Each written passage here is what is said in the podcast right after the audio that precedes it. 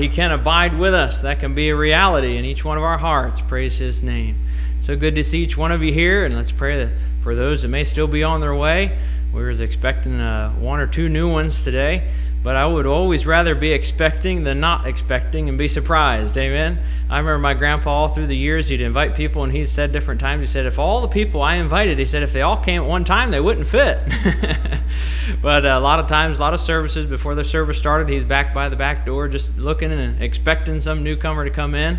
But uh, we just got to keep inviting, amen. Keep our hopes up and keep our eyes fixed on Jesus. Thank the Lord. It's good to get souls ready to, for heaven and encourage the ones that's already in the way well, you know what I mean, on the way.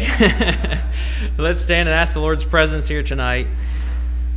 Once again, dear Heavenly Father, we ask for your help in this service. We've come here into your house of prayer to seek your face, to glorify you, to lift you up, and to learn about you. We ask, Lord, that you would minister to us as we lift our voices in praise to minister to you. We ask that your name will be lifted up and glorified on high. Let it be true in our hearts, Lord, that you are on the throne of our life and above all the thoughts and above all the cares of life. We pray, Lord, as we sing to you, help us to sing as it's our last service. Lord, as we testify, help us to testify as though it's our last service, as we preach the same way. Lord, through all that's done, may, it, may we glorify you and put our all into it. We thank you for that you gave your all for us. We thank you that you invested your everything in us and providing the plan of salvation so full and free, extending it to all humanity. We ask, Lord, that you'd bless this service. In Jesus' name, amen. You may be seated. May the Lord bless our sister as she comes to lead us in song tonight.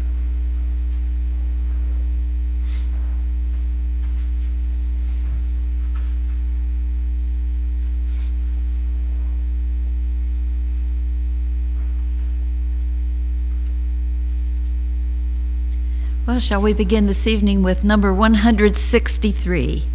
163. I find it good to live in Canaan starts out here in the first verse I heard God's voice commanding, Go up the land possessed, and trusting in His grace, I followed on from Egypt's cruel bondage. Now, if that isn't a perfect description of it, and from the wilderness, from Kadesh into Canaan, I have gone. I'm thankful He's able to lead us out of Egypt and into Canaan. 163.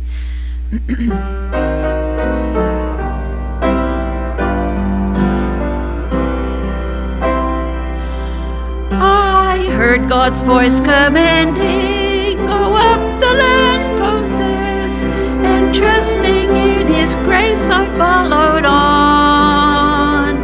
From Egypt's cruel bondage, and from the wilderness, from Kadesh into Canaan I have gone. Tis good to live in Canaan, where grapes of Eshcol grow good to live in Canaan, where milk. Tis good to live in Canaan and for salvation know. I find it good to live in Canaan. The land I'm now exploring and getting farther in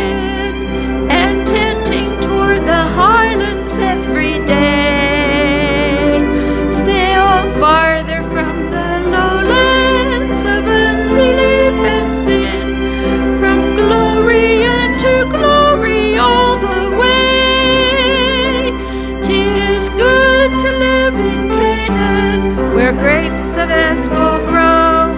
Tis good to live in Canaan, where milk and honey flow Tis good to live in Canaan and full salvation know. I find it good to live in Canaan. This land of peace and plenty is yours by faith to claim. There's perfect love and rest from inbred sin Its mountain heights possessing through faith in Jesus' name. Cross over and the victory life begin. Tis good to live in Canaan, where grapes of Eshcol grow. Tis good to live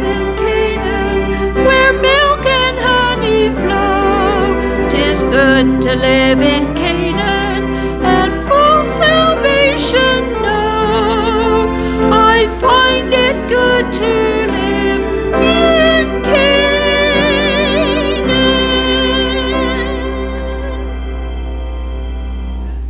Well, I didn't realize it till we got started. I think maybe I picked a new one for some of you, did I?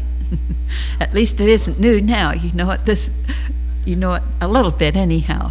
I'll have to try it again another time. Maybe one of you has a song or chorus that you'd like to sing. 79. 79? All right.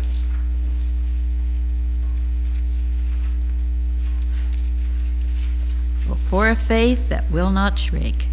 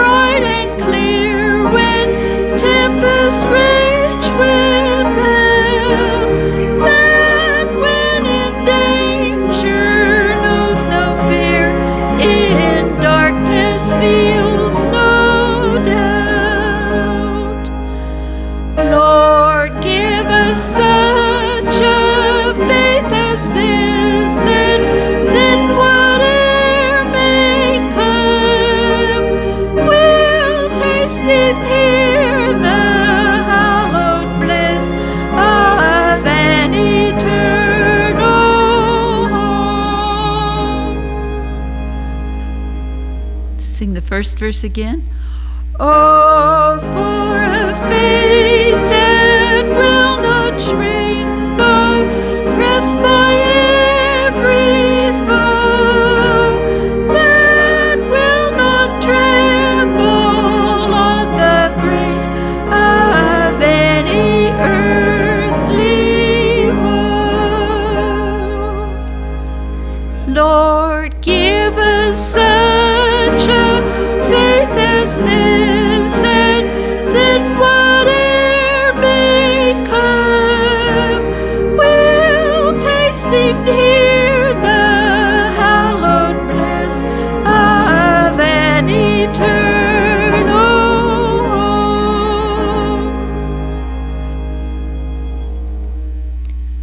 maybe somebody else had another one.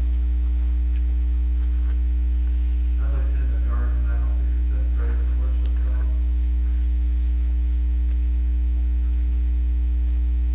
Have you looked? Did you look for it? No, I didn't, I just, I just don't think it says praise and worship.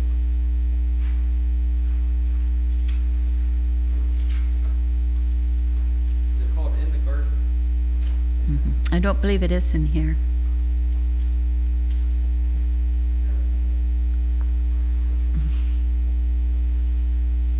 This lily of the valley, isn't Yes, it's 407. The Lily of the Valley, is that what you asked for? All right, 407. Shall we stand together as we sing it?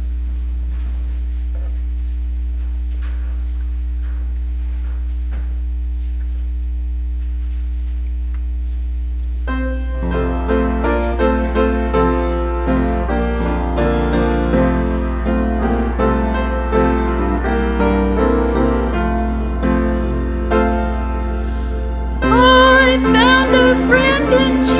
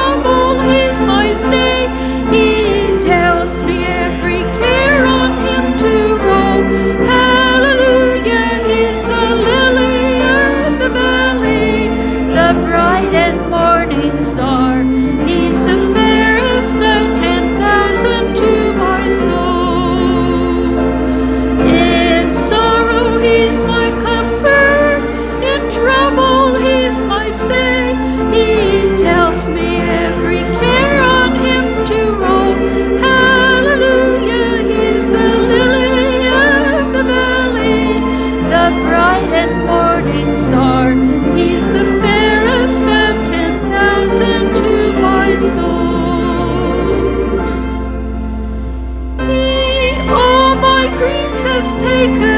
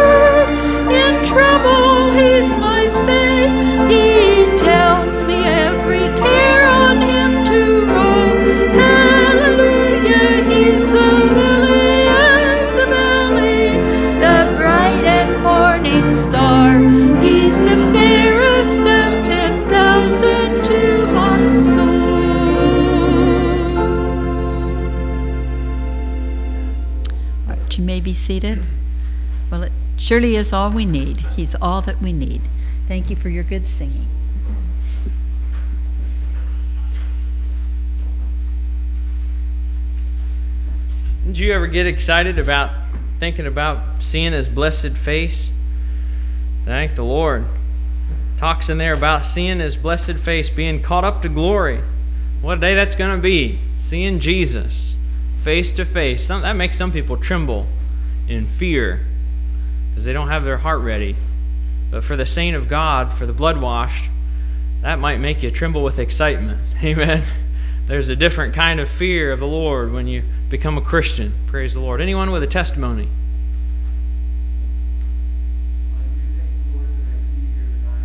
Amen. Amen.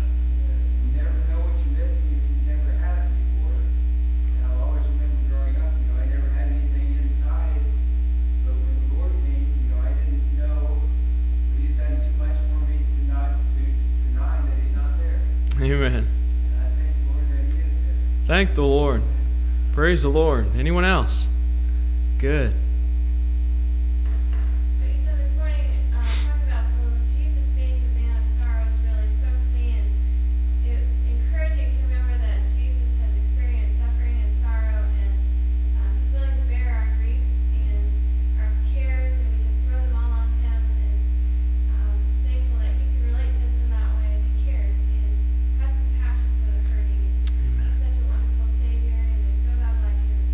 Amen. Praise the Lord. Thank the Lord. Amen. Anyone else?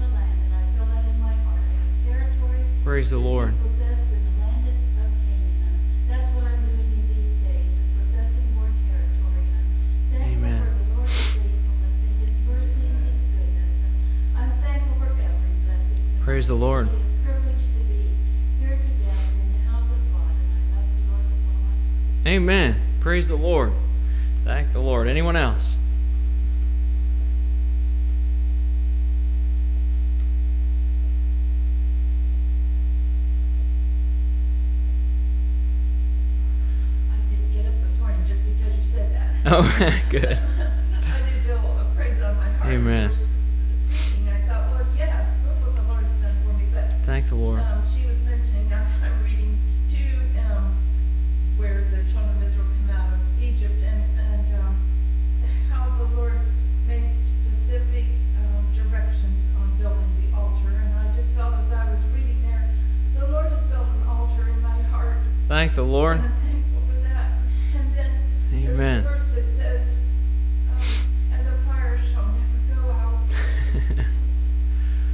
Praise the Lord.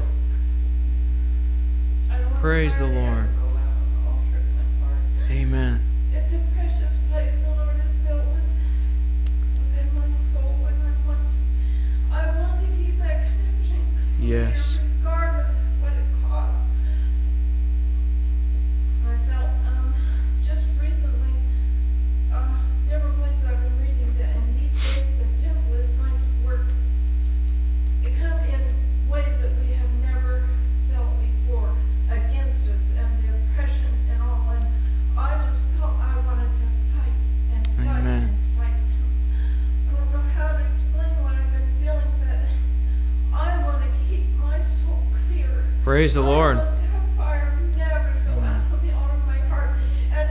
To take fighting.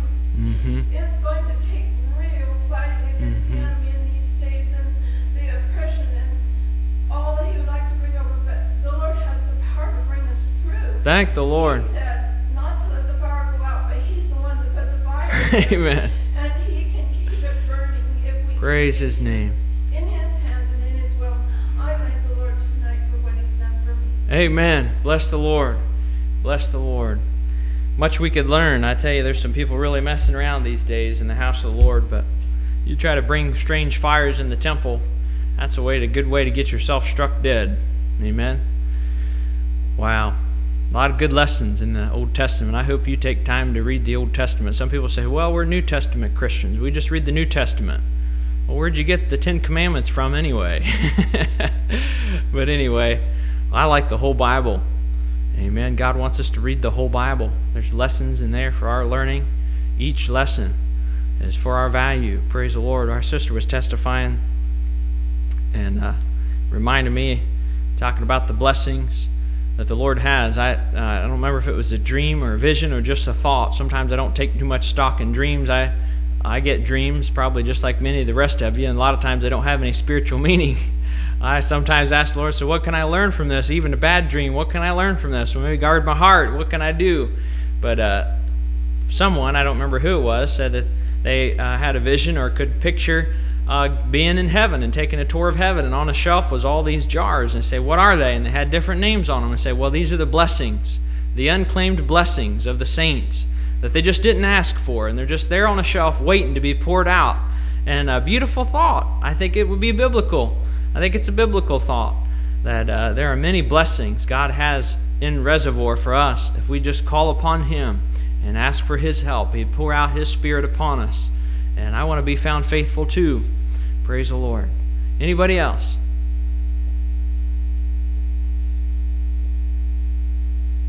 All right. Well, let's prepare our hearts to go to prayer this evening. Well, praise the Lord. He's worthy of our praise. Amen. Thank the Lord.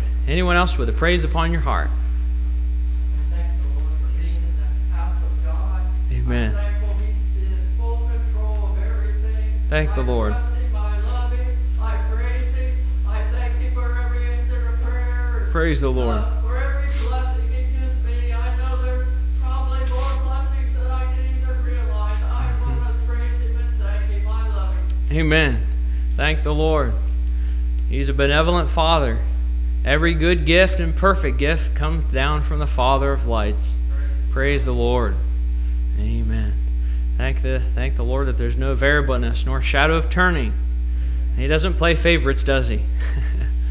All those who worship him and seek him and desire to have his will, he will bless. Praise the Lord. Amen. I do thank the Lord for how He's been drawing me closer to Him. And Amen. at times look dark around us. I mean, I guess it depends on what you compare it to. China and different Yeah. countries, the Christians there wouldn't think that we have anything to worry about. But um, I do thank Him that, thank the Lord that I can put my trust in Him. And though Amen. things don't seem to be going the way I would want it to, I know He's got, um, got it under control. And Praise the Lord. I love him tonight, and I do thank him that Keisha is feeling better. I give him all Amen. praise for that. I don't understand why things took so long, but I do praise the Lord that he did give us the strength to get through it. Amen. It has drawn us closer to him.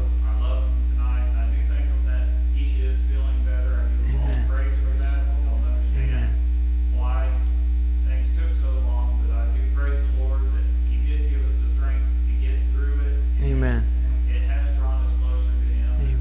I love him. Amen. Praise the Lord. Praise the Lord. I think there will be a lot of things we get on the other shore and our eyes will be opened. I've shared before, and I think it's just worth sharing. But my grandpa said he met this guy, and he said, "Now." He said, "Now I got these." Uh, this guy was telling my grandpa. He said, "I got these questions in life that I come to," and he said, "When I can't figure something out, he said I put it in a mystery bag." He said, "Something I don't understand how how the things are working that way, or why people look like they're getting by." He said, "I just put it in the mystery bag." And he said, "Once we get up to heaven and get all settled in," he said, "we get sitting at Jesus' feet." He said, "I'll just pull one at a time out of that mystery bag and." Ask the Lord. My grandpa said, brother, he said, one, one glimpse of glory. He said, you won't care about anything down here that happened. He said, you'll have bigger and better things to be concerned about. That's probably the truth. But the Lord's ways are far beyond us. But we do know that if we're following and walking according to His will, those who are walking according to God's will, He works all things out for our good. Amen? Doesn't always feel good. Doesn't always feel good in the moment, does it? But it's for our good. All things work together to, for good to them that love Him and are called according to His purpose. Thank the Lord. What, what faith and trust we can have in Him and be able to confide in Him. What a blessing. I, if I was resting in my own mind, I tell you, there's some times where my brain gets kind of foggy, and uh, I don't like to trust in the feebleness of mankind. But I thank the Lord that we can trust in Him. Praise the Lord. I was praying the other day, and maybe I mentioned something about it already, but now, this is my testimony time. This is not the message. Don't want you to mistake that there. but I was praying the other day and I said, Thank you, Lord, for making the things of this life so feeble and frail. Thank you, Lord, for letting some of them fall by the wayside and being shaken so that our trust is not in those things, but it reminds us to put our trust in Him. Praise the Lord. That's my testimony tonight. Anyone else with a testimony? All right, we'll take up our evening offering.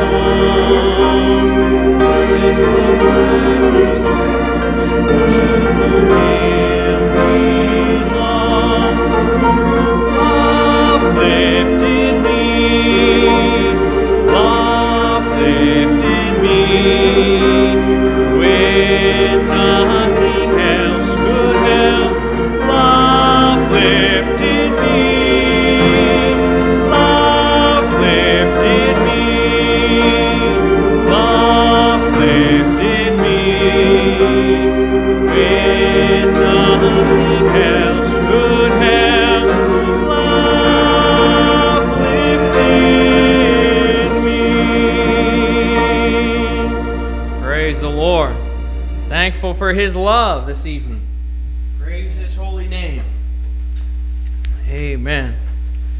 What would we do? What would we do if it was up to us to find the Lord? Hmm.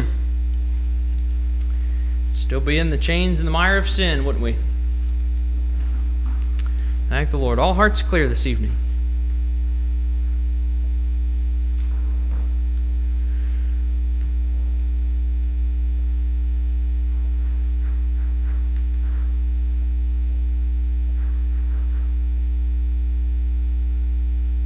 We're going to look back to Isaiah chapter 53. Isaiah chapter 53. I'm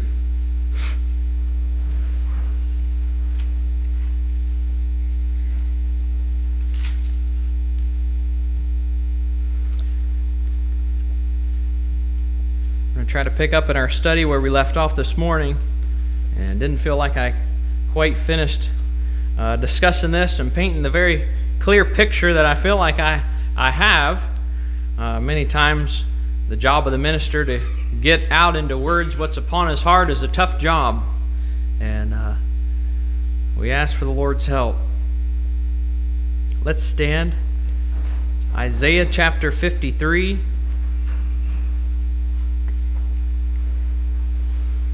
Who hath believed our report?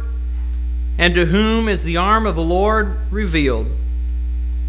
For he shall grow up before him as a tender plant, and as a root out of a dry ground. He hath no form nor comeliness, and when we shall see him, there is no beauty that we should desire him.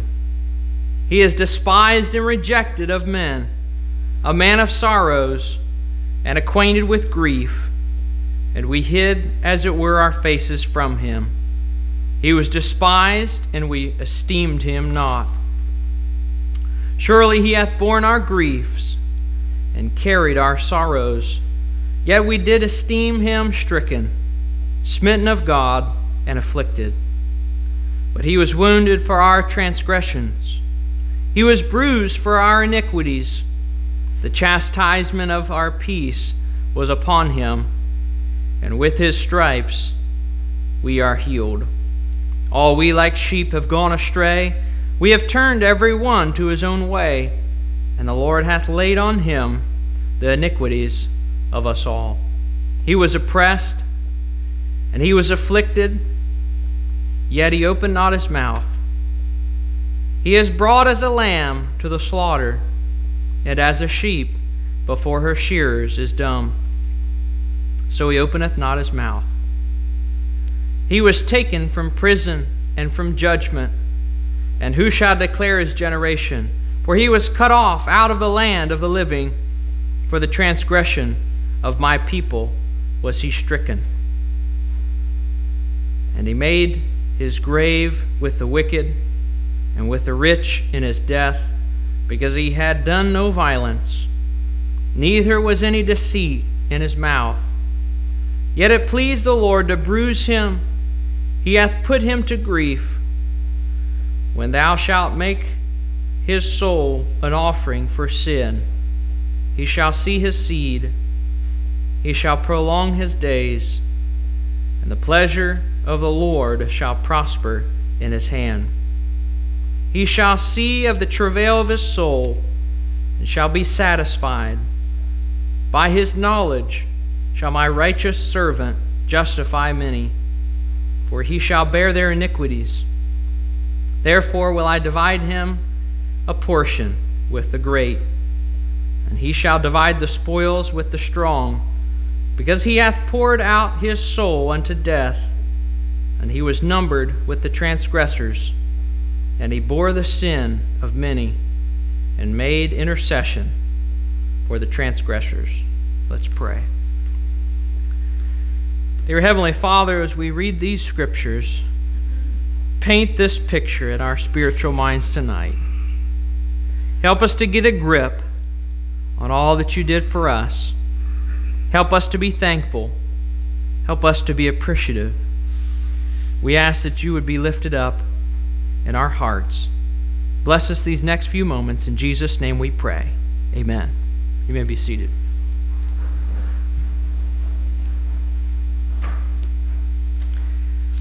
What a dismal picture is painted here. That's not the kind of king that the Jews had in mind.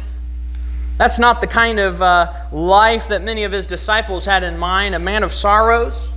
A man of sorrows. It's our study in the, the names of Jesus Christ, the second person of the Trinity, that brings us to this passage.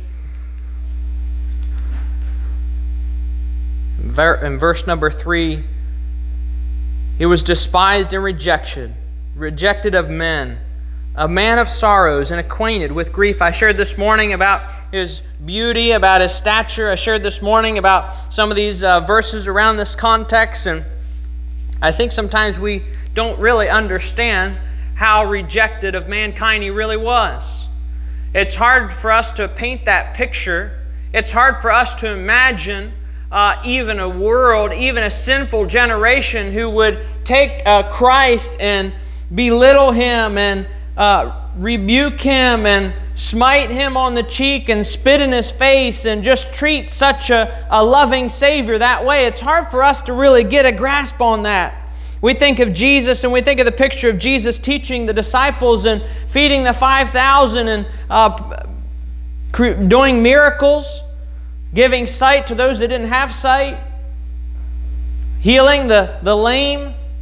Think about the, I like to read through in the New Testament there when Jesus was on earth and the disciples went ahead before him. The people went ahead before him and they brought all the sick people. They knew where Jesus was coming. When they found out where he was going and the route he was taking, they would go into the cities and the highways and the byways and they would get all the sick people and bring them out along the way because they knew what would happen. Jesus was going to heal them. And we think of that picture many times, but it's hard sometimes for us to get a grip on the man of sorrows, thinking of Jesus being persecuted, thinking of Jesus on the cross of Calvary and the suffering that he went through for your sins and mine to be that sin sacrifice. And I might remind you, too, another thing that we often overlook is the guilt. The guilt, the conviction of God upon his Son, Jesus Christ, while he was on the cross. And we hear those words of Jesus as we read over them there in the passage where he says, My God, my God, why hast thou forsaken me? It is sin that stands in between the soul and the Savior. It is sin that has parted a, a, a man who was created to be holy, mankind, the human race. It is sin that separates. It's sin that makes this big gap. It's sin that makes this great divide between a holy God and His creation. And it's that sin guilt. It's that blood guilt, if you will. Just remember back, and maybe it wasn't too long ago that you felt the conviction of the Holy Spirit upon your life. And we thank God for His blessed Holy Spirit that brings conviction. Without that conviction of the Holy Spirit, without that drawing of the Holy Spirit, we wouldn't have a desire to seek after God. We wouldn't have a desire to get our heart right. We wouldn't feel bad about our sin. That's the problem today. We look at a world and we see a world running rampant. It's because they have no guilt of sin, they have no shame in their sin. As one passage in the scripture says, their, their nakedness is not a shame. They, they, they're not ashamed of it. They just think it's great. The things that they're supposed to be shameful about, they're proud about. And they want to flaunt it and they want to talk about it and they want to make uh, movies and the whole society surrounds it and, and tries to build it up and tries to glorify it. But it's the thing that should they should be ashamed for. And there's no old time conviction. We should have a church where God's presence is so welcome that people, when they drive by, when sinners drive by, when sinners get in the area of God's people, when they get near you and near me, a, a place that we we should come to, that we can be in God's presence so much and God can reign within our life, that when we go out into the highways and the byways and, and we get around sinners, that that that blessed Holy Spirit would overflow onto them and they would get that old time conviction for sin. You can read some of the stories of the old timers. They spent time in prayer. It just doesn't come by education. It just doesn't come by reading a certain book. It, it doesn't come by, by teaching yourself something. It doesn't come by uh, getting together and having a meeting. It comes by getting together with the Holy Spirit and having a meeting. It comes by spending time in prayer. That God's Holy Spirit will be welcome. It comes by heart searching and soul searching that we could get to the place where God could use us the way He intends to use us. Amen. To pull out all the stops. You think of the sometimes of the, the airplanes. I've seen videos of people trying to take off their airplanes and revving, roaring up the engines, and it's trying to go, but they didn't take the wheel chucks out. Amen. That's sometimes how we are as Christians. We say, God, use us. God, you can you, you can do great things with us. And God says, Well, I want you to fix this area in your life. And so, no, we don't want that. We don't want that. Some, there's some obvious things sometimes in the world, and I, and I told somebody just earlier, I said, there's some things that are obvious to us if we read the Bible. There's some, there's some issues that'll work themselves out if we just read the book. Amen? We got to be in the book. I, you can come during service times and I can preach, but you know what? There is not enough time in this little time, and even if I could become a better preacher, and I'm praying, Lord, to help me with my words. I'm praying, Lord, to help me be able to, to get out what He puts upon my heart. Uh, many times I don't feel like I'm doing a very good job, but I'm going to keep trying. I'm going to keep doing my best because that's all I can do. But even if you'd come for a whole day, and if you'd show up at 6 a.m. in the morning and all I would do is preach and all we'd do is, is uh, have a Bible study and sing and all that stuff, if you're not reading your Bible through the week, and I'm not talking about just picking and choosing different little places and little nuggets of truth. I think that's the, the dangers. I want you to hear me and not misunderstand me in this statement. I'm not against devotionals. I'm not against devotional books. Many times that can help uh, prime your pump early in the morning. That can help get the, the spiritual gears turning, if you will. That can help, uh, help encourage you to praise the Lord and, and to worship the Lord and to magnify Him. And that it, by itself, praising God will bring you into His presence. And that's a good way to enter into His presence. But many times there's devotionals that will hop, they play like hopscotch. They're not using the whole sidewalk, they're just dancing around in certain little places. And we got to be careful about that. We need a, a well rounded diet. If all you do is have dessert, it won't be for very long. And, and the kids, they think they would like that. You know, some kids, they, that's all they want is dessert. They just want things that are sugary. They want sugary and candy and all kinds of stuff like that. But if you would give them the things that they feel like they would want, it wouldn't be too long where they'd be in the hospital. Doctor be saying, hey, uh, you're not feeding your kids properly. Which you're not, they're mal, malnutrition. They're, they're not, they don't have the vitamins and the enzymes and stuff that they need. And we as Christians can get that way. If we go over here and say, well, I like this little verse here, don't look at the context. And then look over here, look what this verse says. And then we could put little verses, I've seen people do that, put little verses and statements throughout the Bible together, and it just makes something that just sounds good, sounds like it's scripture. Well, here's the scripture, this says this, and that says that. But then you open up and you, you start reading the chapter before it. And you read the whole chapter around it, and then you go over here and you read the cross references to that, and you read the prophecy, or maybe it links to something in the Old Testament. You go back and read that story, and boy, I've had times like that where I've thought, man, this is good. This is, this is a this is a blessed thought. And to go and start studying those passages and come back and say, man, that is not at all what those scriptures mean. Those were taken out of context. We need a well rounded, a well balanced diet. But thinking about the conviction of the Holy Spirit and how you felt when you were convicted of your sins, to where you were so sorry for your sins that you wish you could undo them. You wish they could be erased from your conscience. You wish that they could be erased out of your past and you're willing to go back and make wrongs right. It amazes me why people who are supposed to be God's people, why people who are supposed to be the holy people, can't go back and make wrongs right. What is it that makes restitution so hard? I was telling my wife just this past week, I said, why is it that it's so hard to go back and make wrongs right? Why is it that people, they just can't seem to get around to do that? They become a Christian, so they say. They stand up and testify, so they say. And they want to serve the Lord, and they may have a ministry, so they say. But yet, if you look through their past, there's dotted little things that they never went back and made right. The Bible teaches that. The Bible teaches restitution to go back and straighten up the back path, go back and, and make things right, to go back and pay back the things that you stole, to, to go back and make apologies if your tongue got out of place. Amen? It's okay to say amen if it's biblical preaching. But why is it? And if God has heaped all this love upon us, if we're the pure hearted people, that's what we believe, right? God has imparted His love within our heart. He lives and abides within us. And if we just love these people that we hurt, why is it so hard to want to fix things and make it right? Amen? But think about that conviction that was upon you and I that brought us to the point of salvation, to where we could really call upon the name of the Lord. Amen. The Bible says, Whosoever calleth upon the name of the Lord shall be saved. I like what Tozer says. It's not that a person would call upon the Lord and they couldn't be saved, but it's many times it's hard to get a person to call upon the Lord. You ever notice how hard that is? I've been making a point about that this uh, the past couple weeks, I guess. When I'm talking to a soul, just encouraging them to go ahead and pray right then.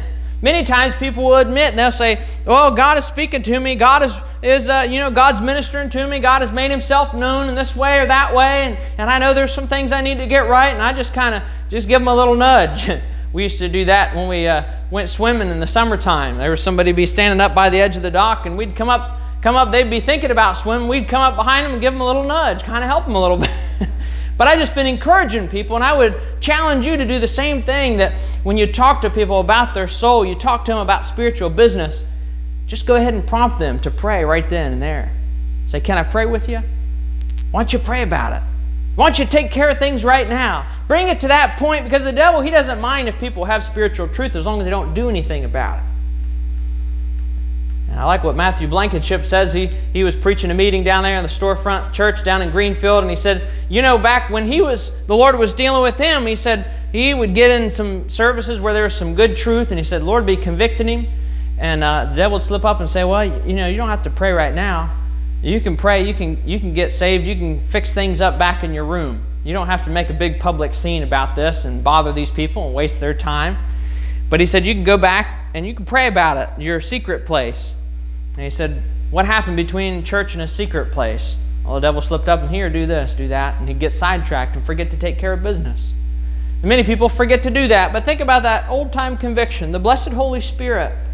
And it's the presence of a holy God that makes the sinner feel bad. I preached about that not too awful long ago. The difference condemnation, conviction, and man's condemnation. The difference. When you're in the presence of a holy God, you will feel bad for your sins. You will.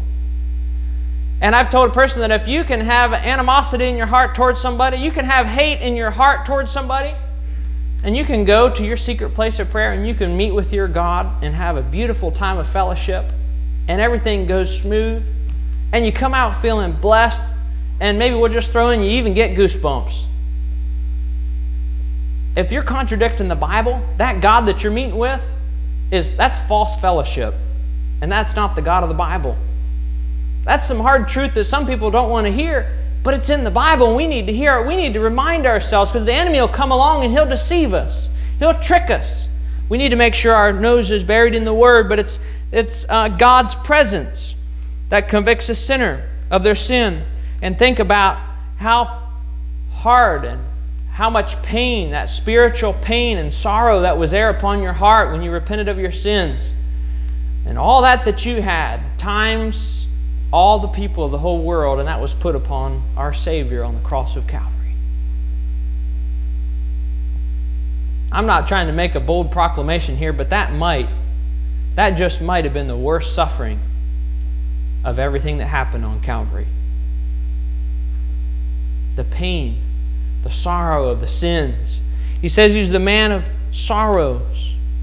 The man of sorrow. He was not only rejected of mankind, he was not only despised, he was not only ostracized, he was not only uh, didn't fit in with the crowd, and the crowd didn't like him, and even those who were supposed to be the spiritual leaders of that day, they, dis- they despised him, they couldn't stand him, they didn't want him in the synagogue, they plotted and planned about how they could kill him many times, and he slipped away because it wasn't his time, the scripture says.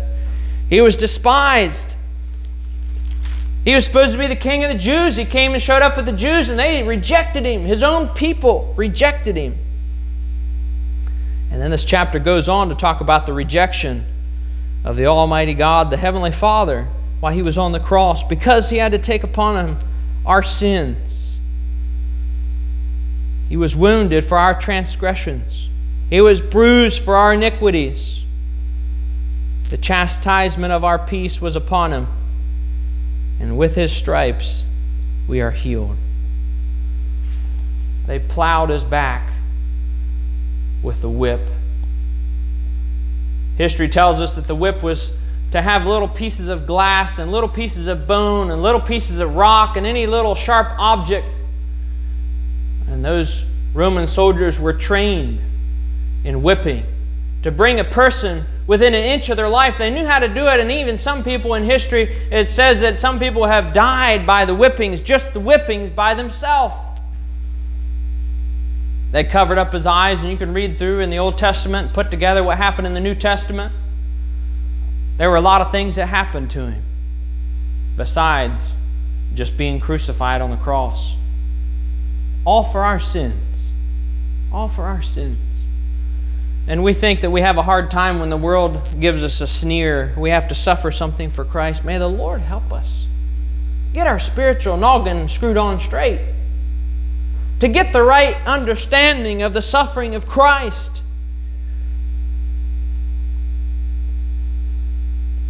I've said before that if we could just understand what sin cost Jesus Christ, we'd have a right perspective of sin. And I'd like to add to that if we could also understand what it'll cost the soul if they don't seek redemption, we would have the right understanding of what sin is. The pain and the sorrow, surely not the picture that the old devil likes to paint on the billboard. Preached some time ago haven't felt led to preach it here, but preached, I think it was down at the Candy Run camp, the youth camp. Message titled The Other Side of Sin's Billboard. The other side of sin's billboard. That's not, that's not the picture that the devil wants you to see. Oh, he paints it in a very uh, broad brush, or very beautiful colors. He doesn't want you to think about what sin will cost you.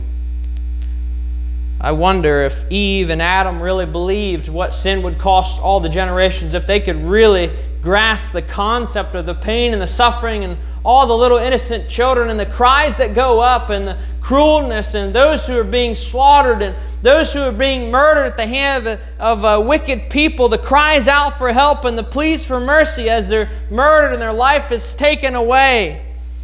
I wonder if Adam and Eve could have really grasped that concept, if they would have felt the same way about their sin.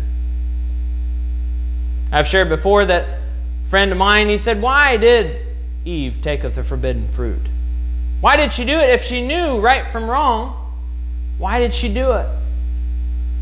And I said, That's the age old question. Why does a soul sin?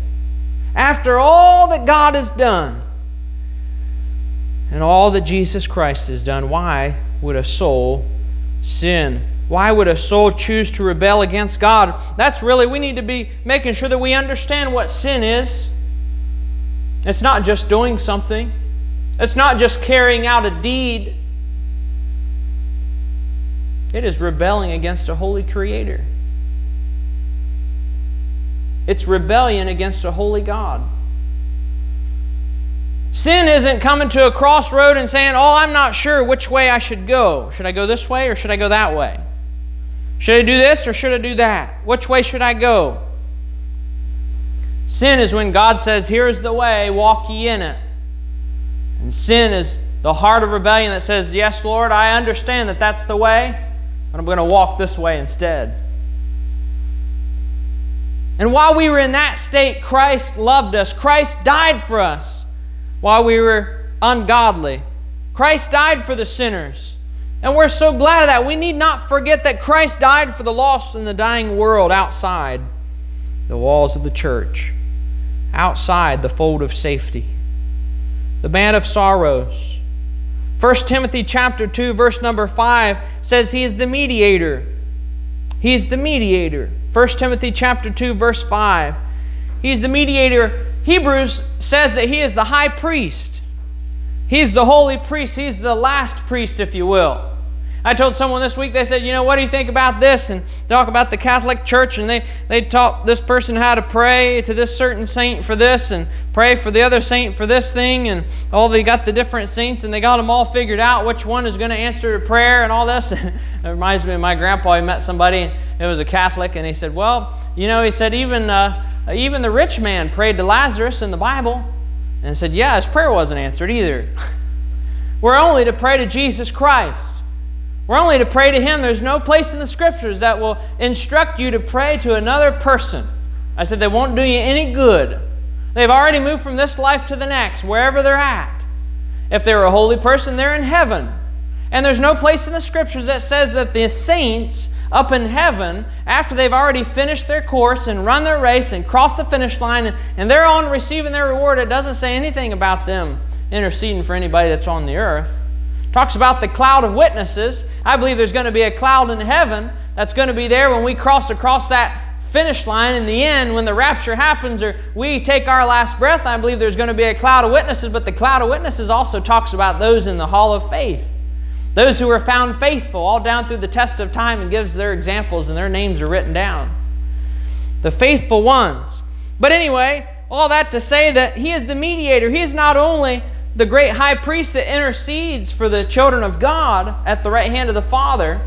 He's not only the one that was touched in all points like as we are. He was tempted in all those all those ways, every way in which you could be tempted. Jesus Christ when he was on earth was tempted yet without sin. Isn't that beautiful? He came to earth to be tempted in every single way that you could ever be tempted and to show you how to be victorious. Yet there's some people that say, oh, there's a sin that I can't get victory over. I asked a person one time, I said, what, what sin is it that you have to commit?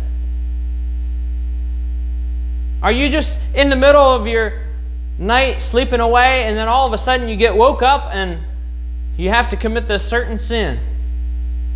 I said, that's not the way the Bible tells the story. Jesus lived a holy life, showing us the pathway to victory. I guess there's a ministry on the radio that's called Pathway to Victory. Well, I kind of like that name. We are on the pathway to victory. Amen? He's given us the victory. He's handed us the victory. He's already fought the battle. He's won the war. We can read in tomorrow's newspaper who's going to win. And I want to be on the winning side. How about you? My dad, he likes to play games and stuff, and but he said he says at different times. He said, "Well, he said uh, I want to play a game I can win." he doesn't like games of chance. He he doesn't even sometimes he doesn't even like Uno. How many of you played Uno? A little card game. I like to play Uno. I used to play it a whole bunch, and sometimes he doesn't even like to play Uno. I said, "Why, Dad? Why don't you like to play Uno?" He said, "It just depends on which cards you pick up." He said, just depends on how they're shuffled. He's like, you might be set up with a bunch of draw fours and wild cards and skips and all those good cards like that. We had one game where it had some blank ones. And uh, we, we would fill them in. I filled them in before the game. We had different ones. It said, said uh, last one, one of them said the last one to say praise the Lord has to draw four cards. And you'd put the card down and say, Praise the Lord. And everybody else, and the last one to say it had to draw four cards had all kinds of custom car, custom things that you could do, but he didn't like the game of chance. He said, I, I, I want to play the games. He said, I know I can win. he said, it doesn't feel very good to lose. I said, well, that's pretty normal then. if you don't like to lose, then get on the winning side. Amen? Are you on the winning side this evening? Praise the Lord, my body is tired too. I came to church tired. I had a little nap, and I think that was just a teaser. It made me just long for more. Sometimes I told my wife, I said, I'm not going to do it, but I said it would feel more comfortable to the body just to hit the snooze button and go on to sleep and uh, let them have somebody else preach. I'm just teasing.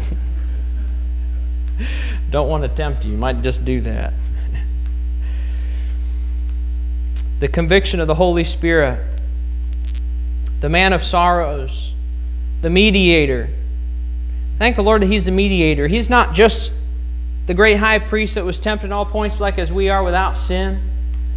Not just to show us the way of victory, but the mediator, even for a lost and a dying world. As I look back over my own life, even raised in a Christian home, one of my prayers to the Lord is, Lord, help me to be as merciful to other people as you were to me. If I could be half as merciful to other people as God has been to me, I would might amount to something.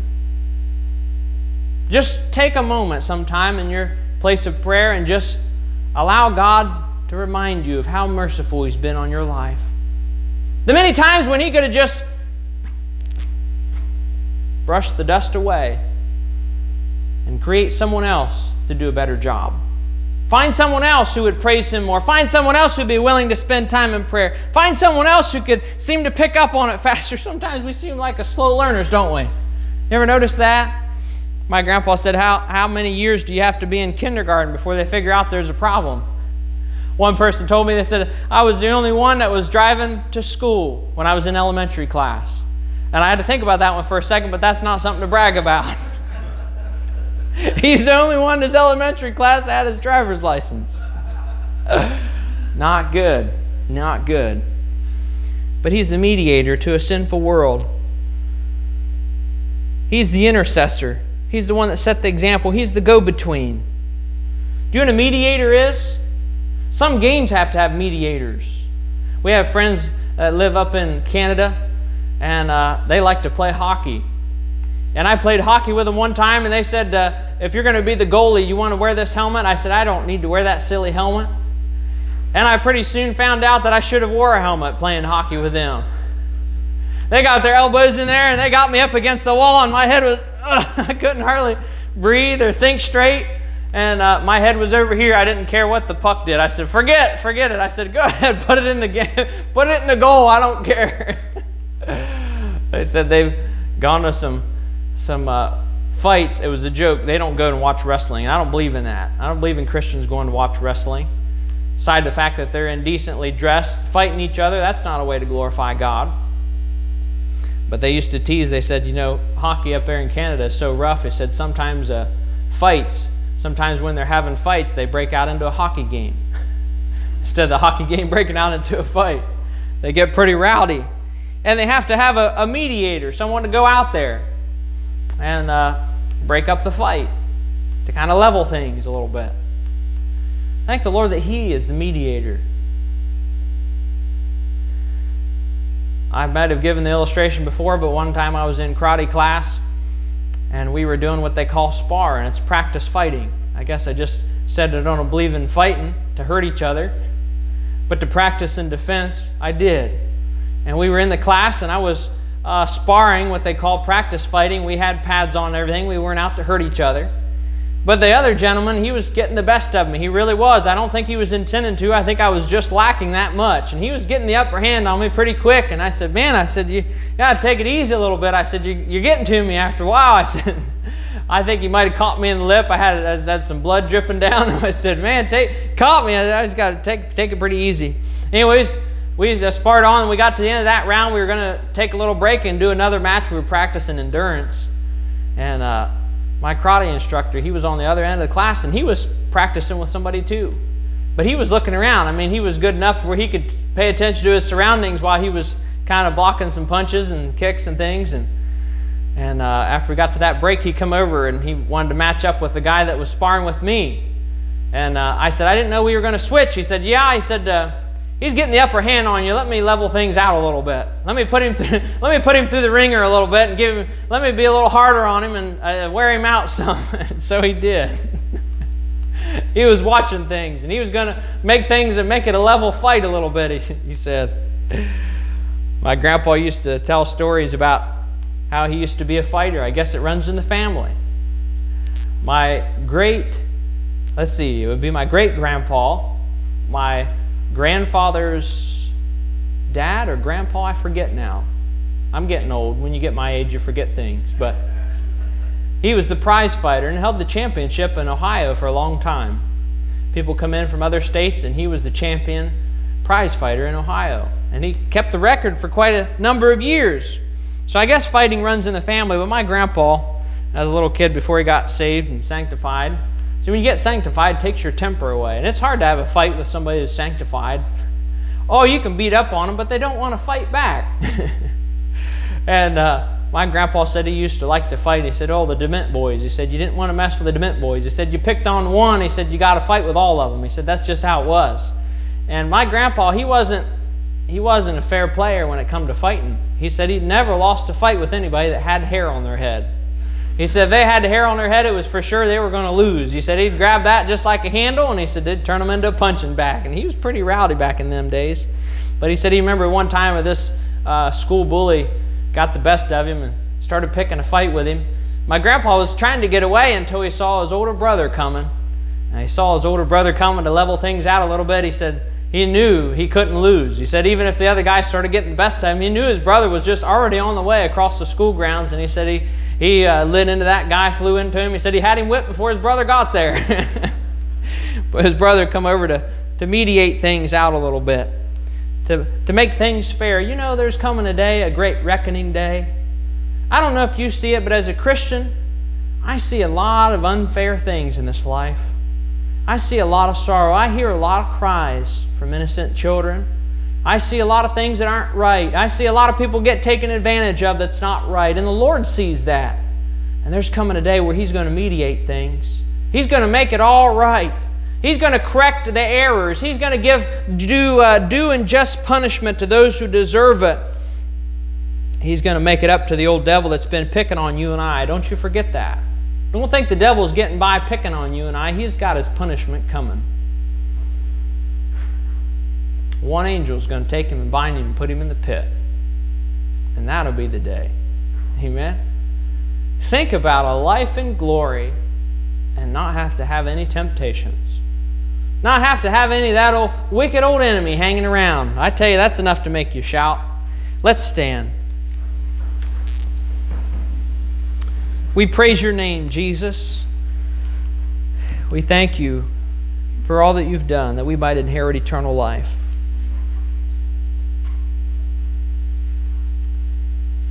Draw our hearts and our minds in upon those thoughts, Lord, as we prepare to go our way.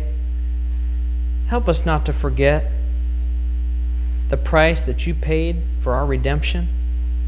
Help us not to consider it a light thing. Help us not to presume upon your mercy and your grace, presume upon your power and your strength. Help us not to count it a light matter that you shed your blood on Calvary. Help us to value it. Help us to reverence it. Does anybody need to pray this evening?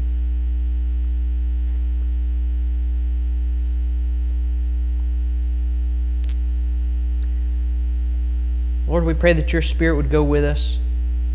Draw our hearts nearer to Thee.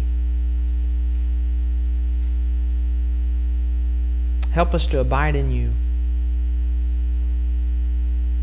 Help us to care for a lost and a dying world. Help our own hearts to be secure that we can tell the truth to other people who haven't heard it. The wonderful news a Savior has come.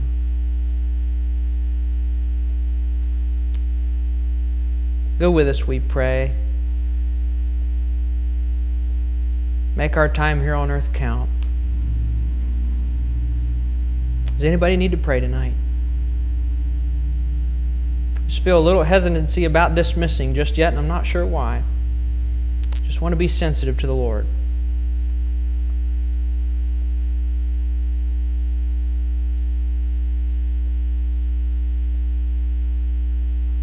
Is there anything on anybody's heart?